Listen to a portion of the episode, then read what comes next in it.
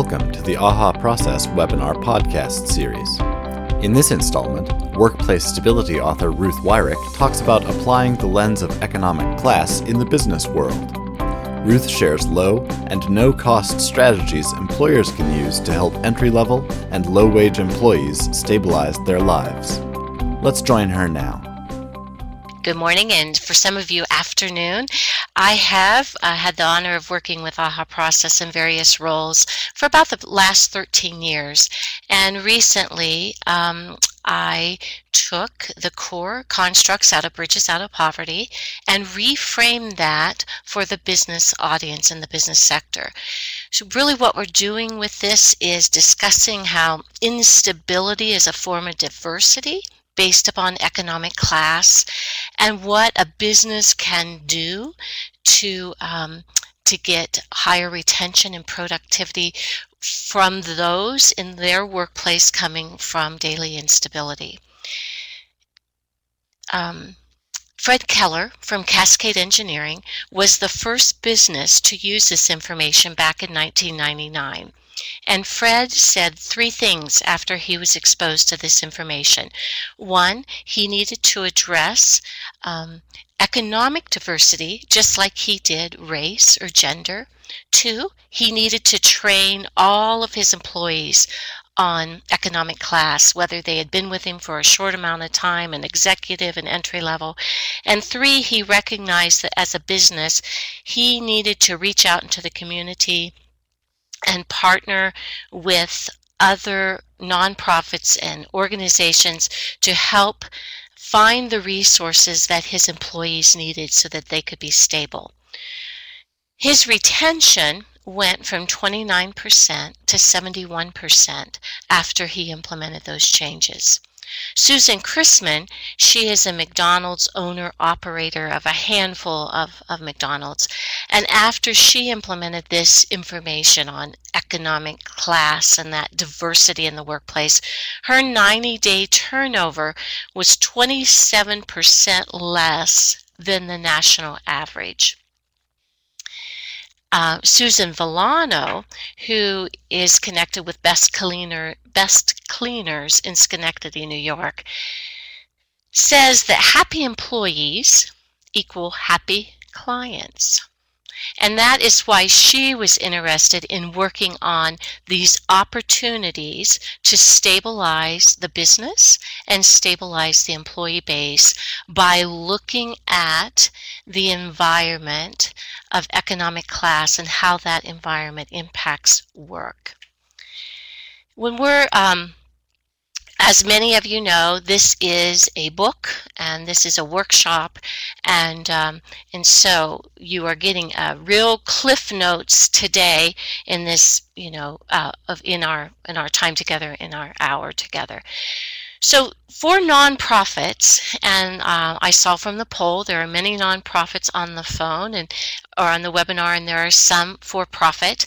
But our driving forces as a nonprofit are how to reduce poverty, self-sufficiency, community sustainability. We're all about grants, donations, how we're going to get our funding. We're concerned with quality of life, and we very much and openly use the poverty language in our work.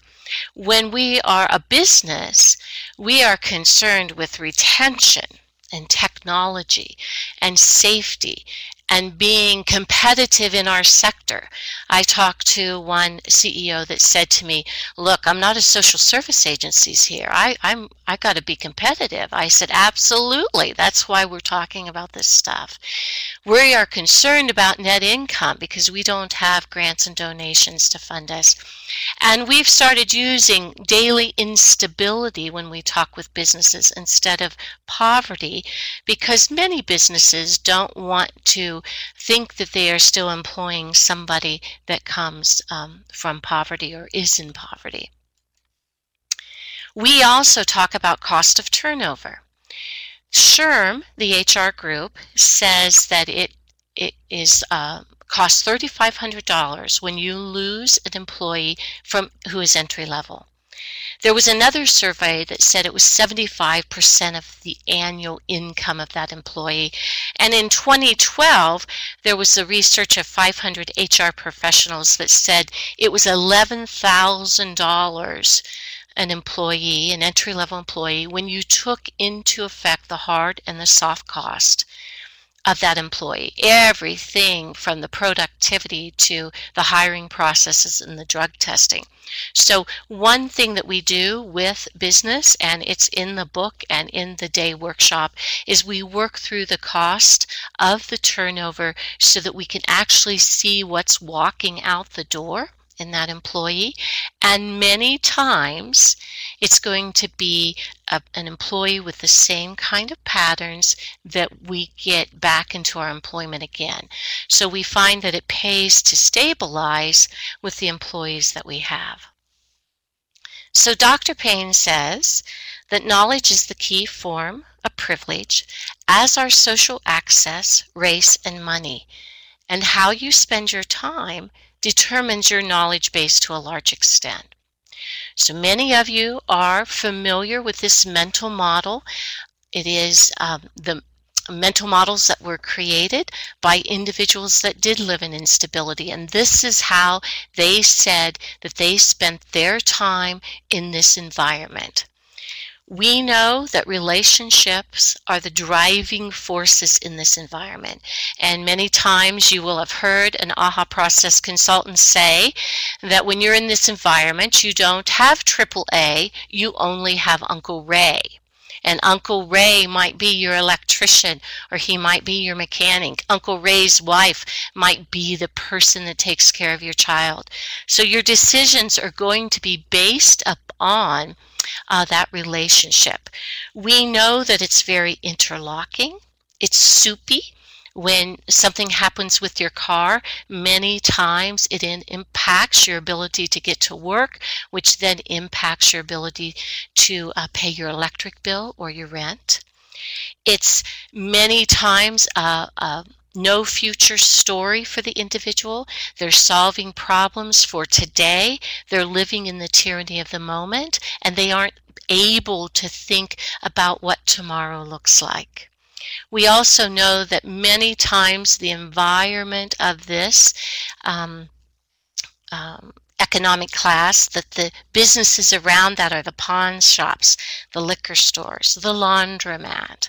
I did this the last time I did it. It was very interesting. So if you'll type into your chat, uh, I'd like you to tell me how long it takes a mother of three children, a single mom, to do laundry without a car, relying on public transportation, and what does that cost? So if you would type that in, okay, six hours, eight hours, 20 bucks, 25 bucks, yeah. Takes a long time, doesn't it? Full day, I think. It depends on how many bus routes you have to take. And when we live in stability, this is what that mental model looks like we are uh, the driving forces about achievement. We're about getting our kids in the right kind of lessons so that they can be more successful than what we are. How many of you have vacations planned into 2017? It's okay to admit it. You know, we're we're we're planning ahead. We're willing to work 40, 60 hours a week because we're eyeing that next promotion at work and the businesses that are around that um, environment are bookstores and coffee shops and restaurants and dry cleaners. And many, many of you know this from, from your bridges exposure. And, and then if you're really, really wealthy, and if you're looking, um, you don't worry about money for tomorrow or for the next few years, it's all about connections, and you make your decisions on political and social connections. And I can guarantee you that vacation in the private villa looks a bit different or traveling in your personal aircraft or jet, that the waiting room looks a lot different than that Southwest concourse that I was on two weeks ago. I'm going to go back um, in the 80s, I was managing a bookstore in Florida and I had an employee and he did shipping and receiving for me, and his um, transportation was the city bus. And we had developed a relationship of mutual respect. And when it was raining really hard, like it can in Florida, I would take him home. And it got to be that uh, if I went to the grocery store after work, I would take him with me and he'd get his groceries, and then I'd take him um, to his mobile home park. And one day, there was a stabbing on the city bus with two girls, and I had on my very solid middle class hat and started ranting about how could these girls do that. And, and this was way before you know shootings and stabbings um, were were part of our daily occurrence. And uh, Darren said to me, Ruth, I carry a blade in my boot. I said, You have a blade in your boot right now? And he said, Yes. I said, Oh, you know, if I ever see that, I'm going to need to terminate you. But what I know now is that for his housing and for his transportation, he felt that he needed that for his security.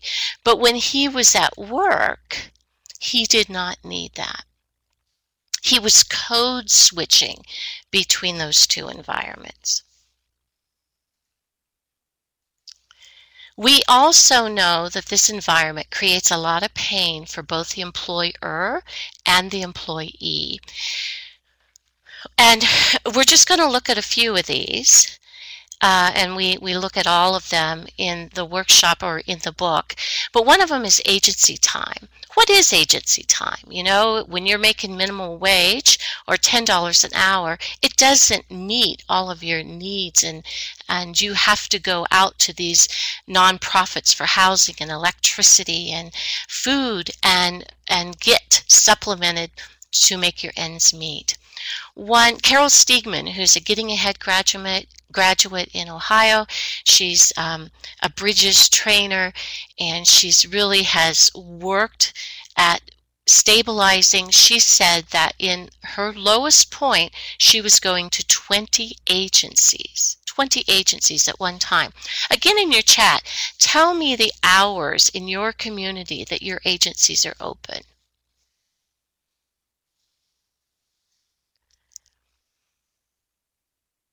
8 to 5. So if I'm working the 8 to 5 shift, the 9 to 5 shift, then I am going to have to be absent from work to get my needs met for life, to balance that life work. So that creates a pain for both the employee and the business. Um, Okay, so 8 to 4, 8, 9 to 4, 10. Do I see shelter 24 7? 7 to 9, that's cool. 7 to 10, that's great. So folks can come and do that outside of their work hours. Uh, the other one is crime and safety. I had a guy in Memphis tell me that um, one morning he had an employee said say to me i'm out of here my daughter just my 10 year old daughter just called me and said there was a person trying to break in the house so again we, we would do that too with our children but relationships takes precedent over work many many times.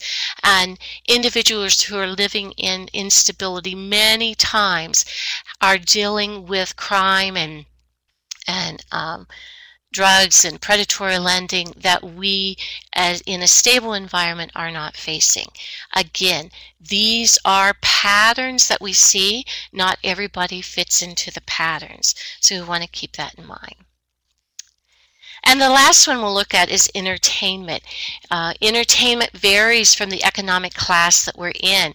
Many times, entertainment and instability is um, we'll have a lot of television, but our jokes are more about sex and people. In stability, it's more about situation, and in wealth, it's more about social faux pas. Again, these are patterns. My dad always used to tell a joke about two older gentlemen that um, were talking, and the one guy said, I have cataracts. And the other guy said, Oh, I drive a Lincoln. Okay, You can put your ha ha, that wasn't funny, anything like that into the text box. But again, it's about situations. And, um, and so, have you ever been in the break room at work and somebody says something and it's part of their entertainment, their humor, but it falls dead and it kind of empties the break room. That is this difference um, in, in entertainment. Um, and I want to say that there, there are pains, but if we can shift the way we do business, recognizing this environment, then we will get an employee that has tons of qualities that they will bring to work with them. They are individuals that are resilient and hardworking and persistent. They are solving problems all day long. We just need to understand that environment and and uh, possibly change the few things we do in our workplace. So this is the reality at work. On the left side uh, is the instability. On the right side is the stability. So when you're living in instability, the thinking is very concrete. And at work, as an employee, many times you feel very powerless. You're dealing with instability all day long, all week long.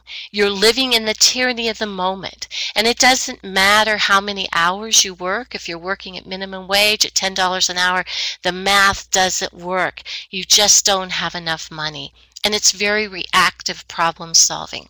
Now, managers at work and the business itself, the business owner, many times are thinking very abstractly. We're talking about the marketing plan, the strategic plan, the IPO. They feel very powerful, and business and the manager are more predictable. Uh, you know, we can argue that. You, you, might have a manager that isn't predictable at all. Um, looking at the long view, we're looking three, five, seven years out and how we continue to be strategic in our sector how we can be competitive. Many times we are looking at financial stability. Again, these are patterns. You might be working with a company that doesn't have financial stability and and is can't look at the long time because long view because they're living in the tyranny of the moment. So th- these again are patterns and many times business and managers are thinking proactively in their problem solving. So the one thing that we do uh, in the in the book and in the workshop is we look at the 11 resources and how these 11 resources impact. I'm not going to list them all here. You can read them. We go in a lot more detail uh, when we have more time. Instability is the extent to which an employee does without resources. We know that they're interlocking and they affect each other. They're passed along from our parents, our family, our friends, our connections. Businesses and the community has a responsibility for growing the resources of the individuals. When we understand the resources of our employees, then we can informally informally mentor our employees into stronger resources. We can shift the way that we train our employees or the way we talk with our employees, the relationships that we have with them, and the knowledge of the hidden rules, uh, of the resources. So we'll just look at a few again. Uh, emotional resources. When you have an employee with a low emotional resource, you're going to have somebody that is impulsive. It might engage in self destructive behavior. You might have a lot of fighting. When you have somebody with a high emotional resource, they're rarely impulsive. They are going to be able to confront other employees and still have solid relationships with them. Um, we talk about voices in um, our training and we know that there's the child voice, the adult voice, and the parent voice. So they use the parent vo- adult voice when they're dealing with conflict. And the employee that has the higher uh, resource is going to also be the employee that uh, is more productive, more stable in your workplace. I had, I worked with a guy once, um, and his emotional resource was low. I always called his coworker and said, "Hey, how's Joe today?" You know, oh, oh, don't need to talk to him then. I'll wait another day. Um, questions as a manager or supervisor that you can ask about resources in emotional is there evidence that the employee has persistence and does this employee have a coping strategy for for situations that really knock them off of their emotional base? Or do they always resort to high, hitting or anger or verbal abuse etc and again these are things that you can help grow with an employee the other one is hidden rules, um, the unspoken cues and habits of a group. We know that hidden rules arise from the environment that one lives in. One set is not better than another. The more rules you know, the more success you have, the more access you have to hidden rules, the more power that you have. We can use hidden rules internally in our business to build relationships, understanding, reduce conflict, and to build our resources. It can help us as a manager to navigate different and difficult situations. The hidden rules also allow us to understand our own behaviors and then how those behaviors are similar or different than some of our other employees. And based on this information of hidden rules, we can develop more effective policies, procedures, a stronger employee manual uh, by knowing these. So again, with hidden rules, do you have employees that only come to work with the rules of the street? And what happens. You know, I talked to a Getting Ahead graduate in Greeley, Colorado, and Renee said that she was in a Getting Ahead class with a woman that only used the rules of the street at work. And I said, How did that work for her? She said she got fired for yelling at a, at a customer. So we have to teach our employees how to code street code switch between the language that they would use on the street, the language that we expect at work. Um, and then if you have somebody with a very high knowledge of hidden rules, they know how to negotiate the boardroom, the executive level, the country club. And also, hopefully, our goal is to teach executives the hidden rules of instability so that they can better navigate that as well with employees. Questions that we can ask about hidden rules. Does this employee know the hidden rules of work? Dr. Payne always says that you have to give up relationships for a period of time for achievement. So is the employee willing to do that? Um, we've we've all done that i dare say as you know it might be when you were getting you were working 40 50 hours a week and getting your masters in the evening um, something like that. Are we willing to give up some of that relationship for the achievement and for work? And what can we do at work around hidden rules? Direct teach the hidden rules. Teach that there are two or three sets of rules. Mainly in business, we're dealing with two sets. Understand the hidden rules of your workplace. Here, we're talking specifically about the hidden rules of economic class, but there are hidden rules in your business as well that keep individuals from being successful. Uh, when I was president of AHA Process, in the orientation process, I would always say, you know, what what are the top here are the top 10 hidden rules of aha process you know why did i do that it helped people be uh, um, you know um, more successful more quickly. Why weren't they in the employee manual? Yeah, you know, some of them were too political. Uh, some of them are as simple as, and, and I'll, I'll tell you the his, this hidden rules. If you're going to have dinner with Dr. Payne and she says 7, please get there at 645. Um, otherwise, you have broken one of her hidden rules. Um, anyway, we talk about hidden rules and then we also talk about language and we go into these different areas of language but today what i want to say about language is that uh, pro literacy did um, um, research that in the united states adults 16 or older uh, 14% are at the fifth grade level 29% are at the eighth grade level 43% live in poverty and this spells trouble for employers. Trouble. So in in in uh, 2012, when President Obama did his State of the Union address, he used an eighth grade comprehension level.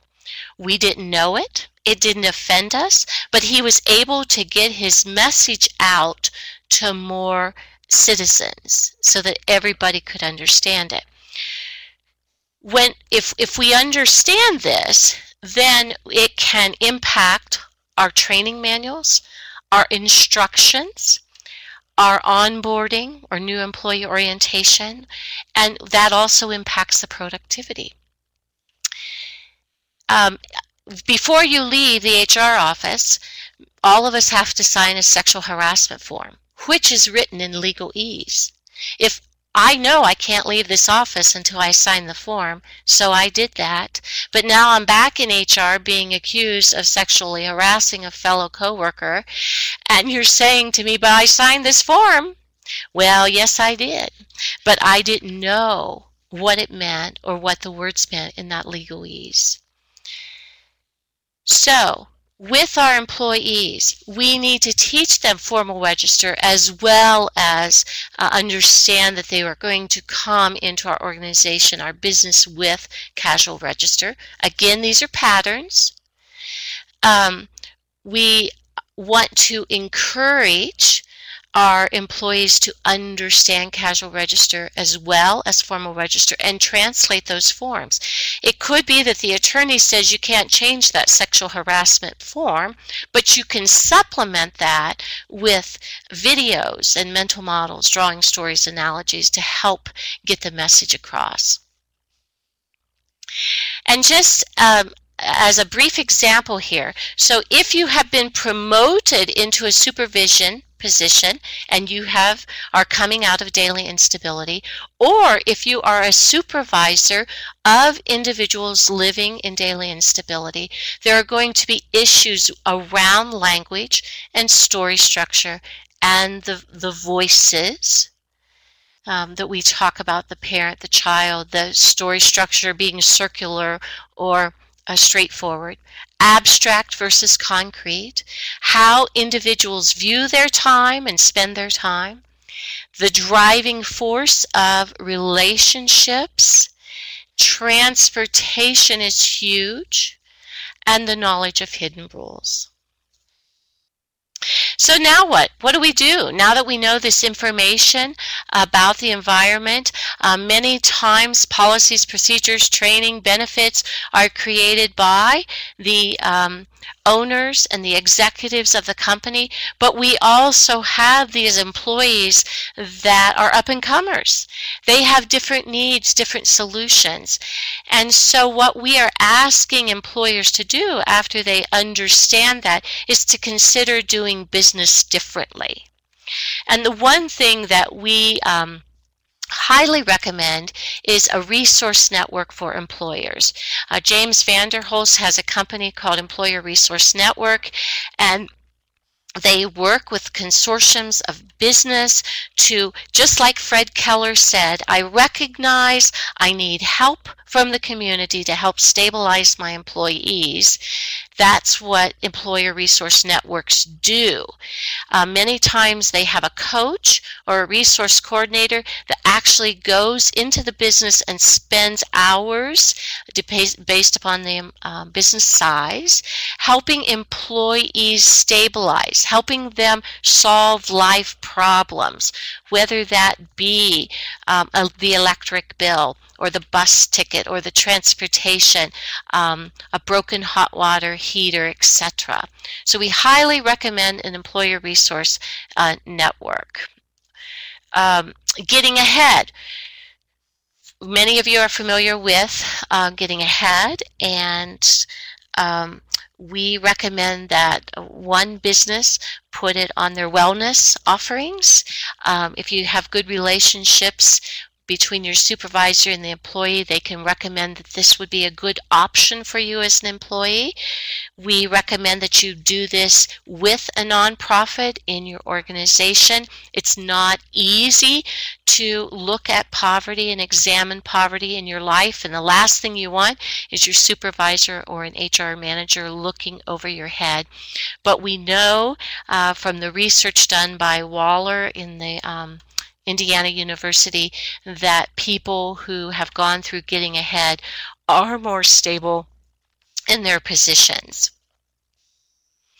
Um, again, I want you to chat about ways that employers in your neighborhood, in your communities, have have created um, programs, policies, and procedures to help employees stabilize more in their businesses, which in the end stabilizes the business, increases the productivity, it provides opportunity for both the employee and the employer. So some things that others have done, uh, on-site health clinic. They have a, a, huge call center, so they have a health clinic on uh, site then uh, these people answering the phones can go down in 15 20 minutes be back answering the phones again if you haven't been banked for your life, you don't know how to even operate a bank account. So helping somebody establishing a bank account and how to use it.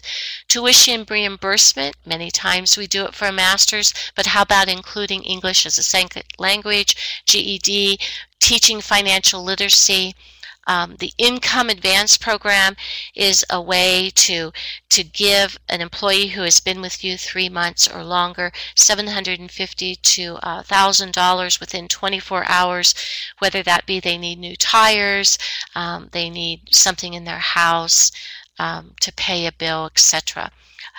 And then, and then the money is automatically deducted from their payroll. We want everybody to have livable wages and health insurance wherever ever possible.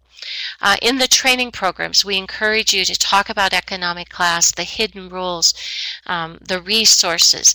One guy told me that they do book clubs for sensitive subjects like bullying so that it's done in a um, a very comfortable way and not some supervisor or manager um, pushing down about about no bullying at work. Flex time is not about me as an employer keeping you under 30 hours so that I don't have to pay you uh, benefits. It's about an employer and an employee talking together about what works best. Maybe it's best for me at, to come in at 9 o'clock because of elder care, child care, chair, woo, child care, or bus routes.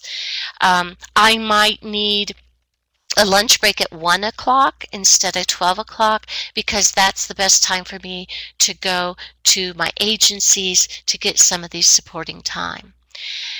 We all know that individuals have this relationship driving force, and so one program paired every employee with a mentor and that mentor uh, they had an agreement that if they were thinking of quitting they would call that mentor and many times the mentor could talk them off of that emo- emotional we also know that in new employee orientation, if you can give them information uh, in more just in time over a longer period of time that's more concrete, that they will uh, be able to absorb that better and be more successful.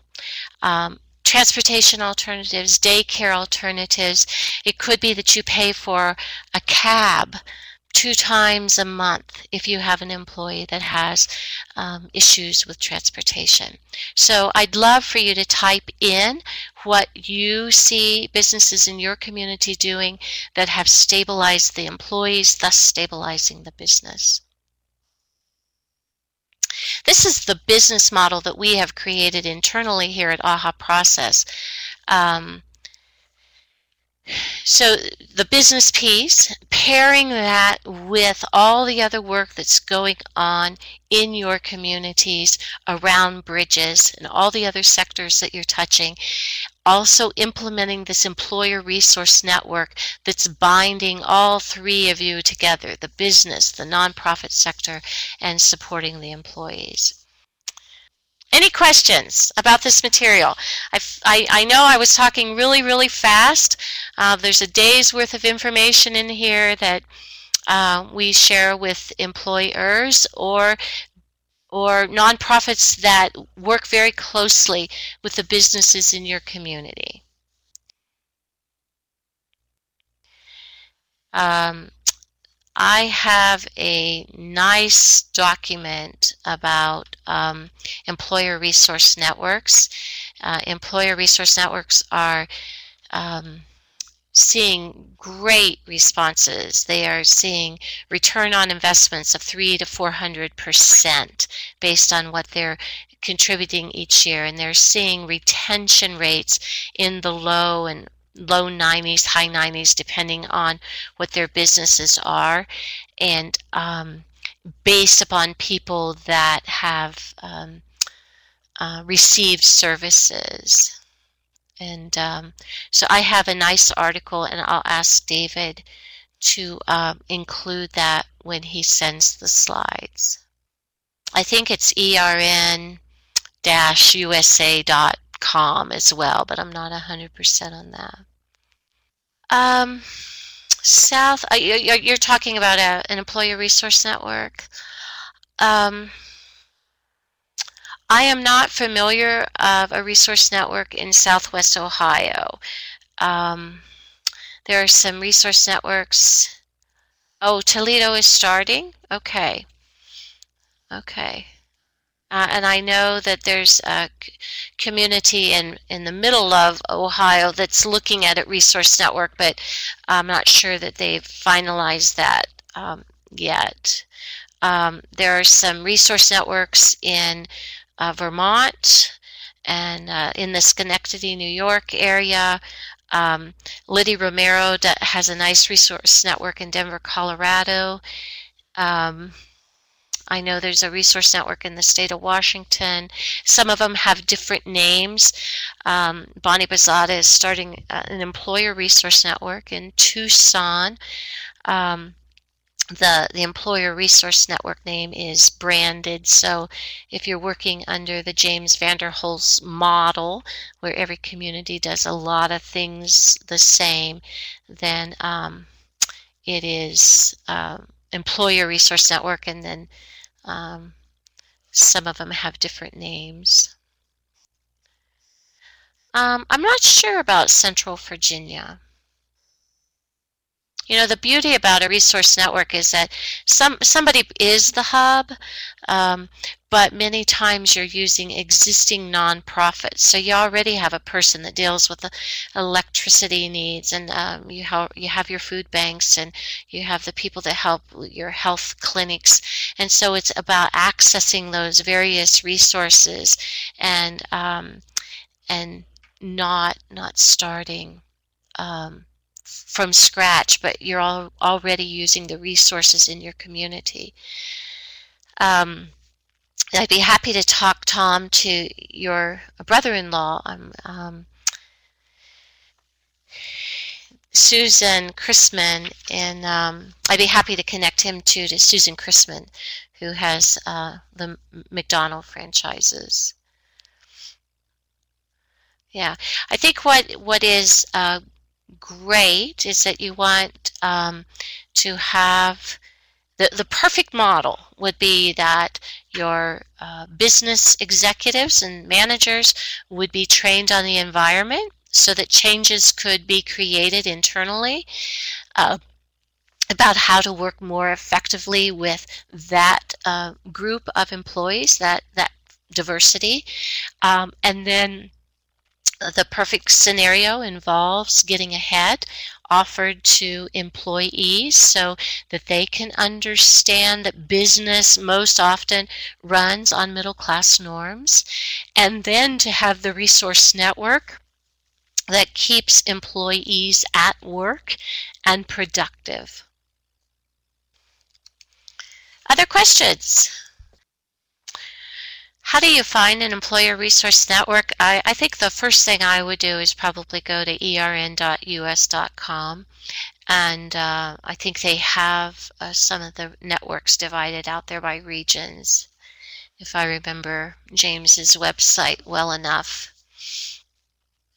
And again, you can start one. Okay, well, I don't see any more questions. So if you're okay, we can bring this to a close. I'll stop the recording, and uh, well, thank you very much for joining us, folks. Uh, we appreciate your time, and Ruth, we appreciate your time as well. I found that very interesting. Yeah, thank you. Thanks, folks. Have a good one. Bye bye. Bye, everybody.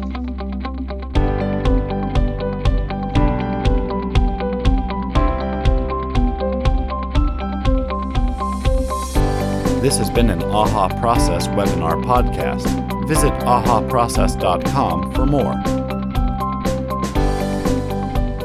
Royalty free music courtesy of Sound.com.